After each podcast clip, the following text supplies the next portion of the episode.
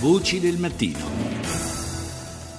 E passiamo alla seconda parte della nostra rassegna internazionale, il caso delle ragazzine britanniche, tutte comprese tre ragazzine tra i 15 e i 16 anni, fuggite lo scorso 17 febbraio dalla Gran Bretagna per unirsi all'ISIS, avvistate in Turchia e oggi sotto i riflettori dei media turchi. Infatti il ministro degli esteri di Ankara ha affermato di aver provveduto a ordinare l'arresto di un cittadino siriano che avrebbe aiutato le tre ad entrare in Siria proprio dal confine turco. Così si è espresso ieri il ministro degli esteri di Ankara, Mevlut Cavusoglu. Burada iki yönlü çalışan, istihbaratlara çalışan insanlar da var. Ve en son işte üç İngiliz'in Suriye'ye geçişine yardım eden kişi koalisyon içindeki bir ülkenin istihbaratına çalışan. O ülkenin vatandaşı demiyoruz.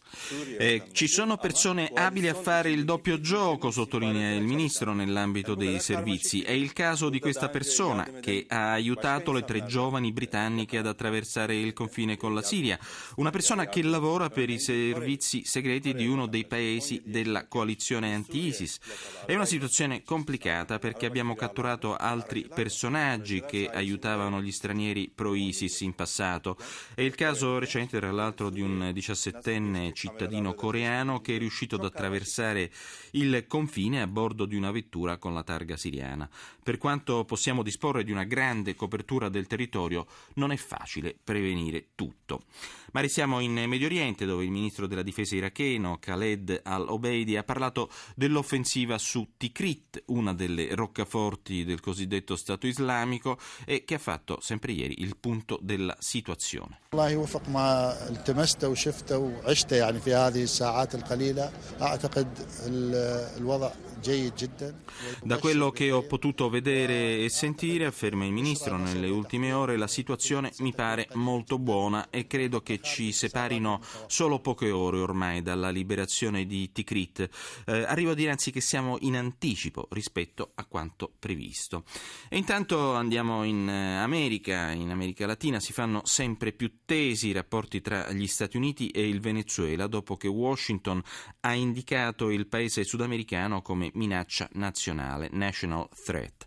Al riguardo questo è il parere del presidente venezuelano Nicolás Maduro, che non esclude a sua volta di recarsi personalmente negli Stati Uniti. y llevando la cultura, las letras y motivando al pueblo para iniciar la jornada, la próxima exposición Noi inaugureremo la prossima esposizione internazionale di aprile a Washington, come anche andremo all'esposizione di Boston, Chicago e altre, perché il Venezuela non è una minaccia per gli Stati Uniti. Noi vogliamo che i cittadini americani conoscano davvero la realtà del nostro paese. Questo è appunto il presidente Maduro. E restiamo in qualche modo in area, se non altro caraibica, infatti eh, parliamo di Haiti, lo facciamo con Carlos Espinosa Espinosa, redattore per l'area latinoamericana dell'agenzia Fides. Intanto buongiorno Espinosa.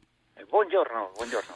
Ecco Spinosa, eh, diciamo che intanto eh, Haiti, cinque anni dopo il terremoto, eh, resta appunto molto eh, agitata, per così dire, sul piano delle tensioni sociali, delle violenze, in particolare continuano le aggressioni contro i religiosi cattolici, in particolare contro le religiose. Da novembre 2014 fino ad oggi circa 20 comunità, soprattutto femminili, sono state derubate e le religiose aggredite. Per questo la conferenza di Haiti, riunitasi per analizzare eh, l'ondata di violenza che da mesi investe i consacrati che lavorano nel paese, ha deciso di organizzare marce silenziose per protestare contro le violenze subite. Una situazione limite.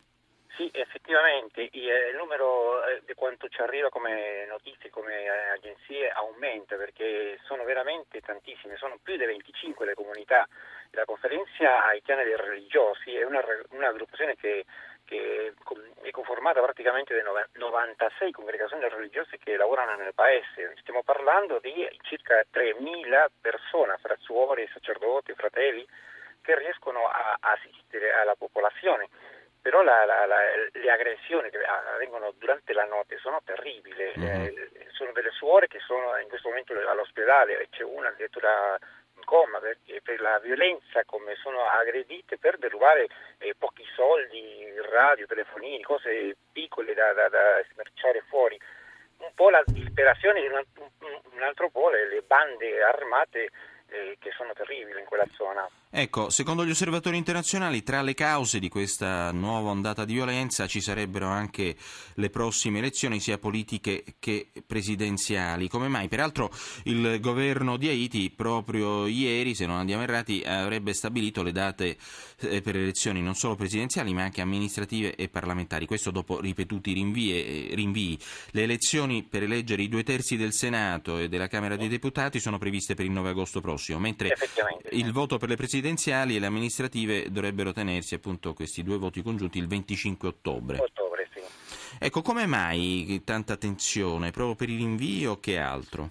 Sì, in parte sì, perché eh, purtroppo la, la, la, storia breve, la recente in Haiti è stata un po' eh, scritta con della, eh, delle azioni eh, guidate un po' da, da, politici che mandavano o pagavano addirittura delle bande per creare un po' di caos, un po' di, bisogno di, inserire un ordine eh, molto molto rigido e, e co- continuare a comandare eh, de, facendo dei decreti legge o impostazioni di governo che chiedevano un po' la stessa popolazione disperata per avere almeno un punto di riferimento, anche peggio di quello di prima addirittura. Certo, senti, un'ultima domanda. A cinque anni, cinque anni sono passati dal terribile terremoto eh, che sconvolse l'isola, che bilancio si può fare a questo punto del processo di ricostruzione?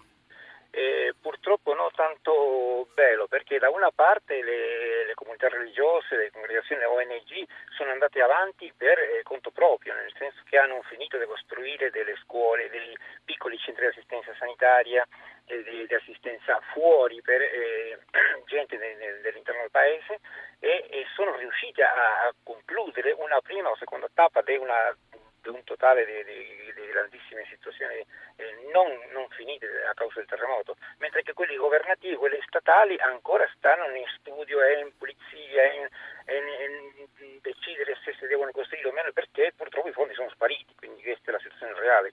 Che, ci sono insomma carenze di fondi, ma eh, per quanto riguarda invece l'emergenza sanitaria che ha colpito profondamente appunto il paese, soprattutto appunto eh, negli anni immediatamente successivi al sisma, che cosa possiamo dire?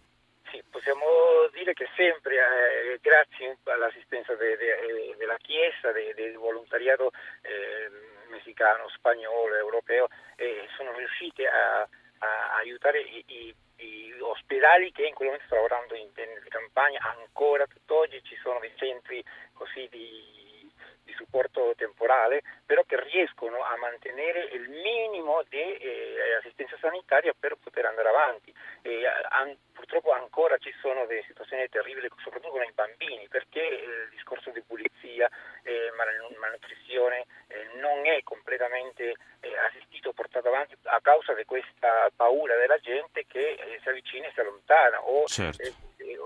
Disperatamente cerca un altro posto che possono avere immediatamente per le, per le file, per le attese che, che, ci sono nella capitale soprattutto. Grazie a Carlos Espinosa, redattore per l'area latinoamericana dell'agenzia Fides.